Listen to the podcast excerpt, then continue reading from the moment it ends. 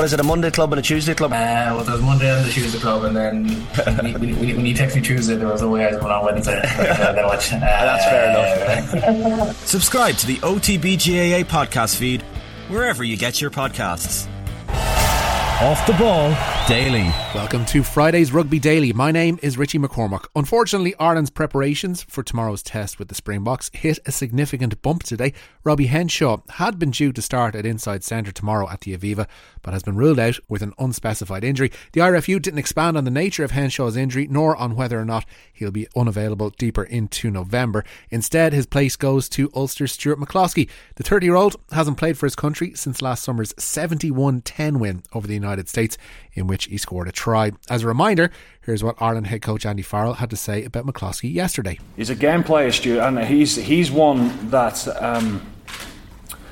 over the last few years it's been tough. It's been tough for him, and it's certainly been tough enough for me as well, because I think Stu's a great player. I think he's a great talent, and that position, as we know, has been strongly contested with the three British Lions there. Like, you know, they're great together, and to be able to see Stu thriving in the environment and send him home on every Wednesday has been tough for him to take, you know.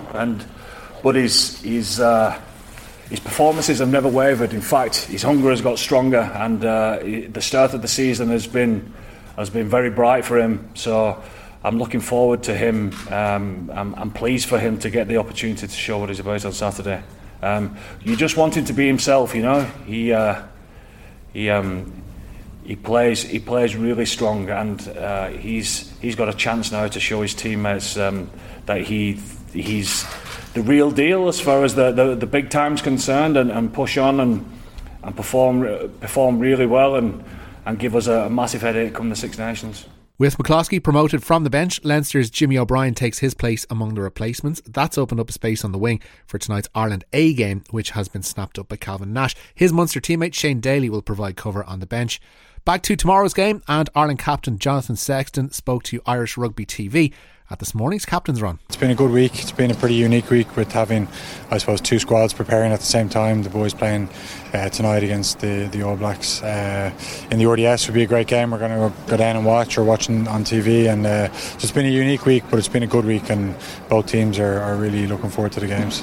You spoke last week about the need to evolve and grow after such a historic result during the summer, and that's been the focus for this group, hasn't it? Yeah, it's been focused to also move on as well, you know, and start, you know, we're playing against a very different team, a team that'll test us in different ways, and being able to stand up to that, I suppose, challenge as well. So it's about flipping the page and trying to build on what was a good summer, but we know there's just bigger challenges ahead. It's going to be a special occasion for two players in particular tomorrow. Conor, 100th cap, and at the other end, Jimmy making his debut, hopefully, off the bench. The group must be just hugely excited, the sold-out crowd here as well. Yeah, amazing to have a sold-out crowd for those two guys, and they deserve it massively. Jimmy's worked incredibly hard, obviously a Leinster colleague, and I've seen the work and dedication that he's put in to finally get his first, you know, Irish cap, and I'm sure he'll cherish the moment. We had his family in last night, and then Conor, I spoke about Conor already this week, and he's been an amazing player for Ireland. I think Faz described him as an Irish legend, and it's true. He's you know, he's changed the game in many ways about how scrum halves, what's expected of them, and you know, we had Keith Earls in to present his jersey last night, and you know, all the biggest days we've had in green over the last 10 years, he's been at the heart of them. So yeah, I'm looking forward to getting out there with him tomorrow. And finally, there are always special occasions. You spoke about it during the week here, a sold-out crowd under the lights in Dublin. So again, it just promises to be a great encounter. Yeah, look, world champions coming to your home stadium, it doesn't get much bigger than that, and you know, they've off the back of you know, they didn't hit their highs in the rugby championship, but they've you know, they've had the Lions scalp under their belt, the World Cup champions, so it doesn't get much bigger than this for us, and it's a great challenge for us. Kieran Treadwell is the latest Ulster player committing their future to the province. The Ireland lock has signed a 3-year contract extension and will stay with Ulster until 2026. Treadwell is providing second row cover on the Ireland bench for tomorrow's test with South Africa. Rob Herring and Nick Timoney also signed new deals this week. Another Leinster player is set to make their international debut this weekend. Vak Abdeladze has been named on the Georgia bench for Sunday's test with Uruguay in Tbilisi. Abdeladze moved to Dublin when Vak was just a young boy, and he'll follow in the footsteps of his father Nicola, as he too was a Georgian international. Owen Farrell is fit to captain England in this weekend's Autumn Nations Series opener against Argentina at Twickenham. The Saracens fly half has worked through his return to play protocols, having suffered a concussion in his club's Premiership match with Exeter Chiefs last month. Alex Coles will make his debut at lock in the match, while Manu Tuilagi returns at outside centre. And Welsh fly half Dan Biggar has left Northampton with immediate effect to join French top 14 side Toulon. He had previously announced that he would be leaving the club at the end of this season. Biggar says he didn't plan to depart midway through the campaign, but the opportunity came around very quickly. You may remember we reported on this very podcast that Toulon are suffering an injury crisis at out half. Now let's get more on tomorrow's test at the Aviva. 1995 World Cup winning fly half Joel Stransky joined Gerard today and spoke about the Boks' more expansive style of play of late. There's no doubt we have a plethora of talent. We have great players in this country. We have great senior players. We have a factory pipeline that is just producing young talent that just keeps on coming through, and we have no shortage of talent. And I think we're starting to progress a little bit in terms of the game plan. And I think if we're perfectly honest, in the last 2 years, as much as it was World Cup winning rugby, it was terrible watching us play. Up and under after up and under, strong defence, more. It wasn't pretty. In fact, it was quite ugly to watch, but it was very, very effective. We've got a big, strong pack. We've got a good defence. And we're very hard to beat when we do it well. But I think teams have worked us out, and I think we've had to just progress a little bit. And I think we've started that process of progressing. And most importantly for this weekend, we've got, I think, probably a couple of forced changes, but changes that will really help. Damien Willems at 10, Cheslin Colby at 15, those are guys who want to run with the ball. Talk to us a little bit about Willems at 10. What difference does having him there make when it comes to that style of play evolving like you're talking about?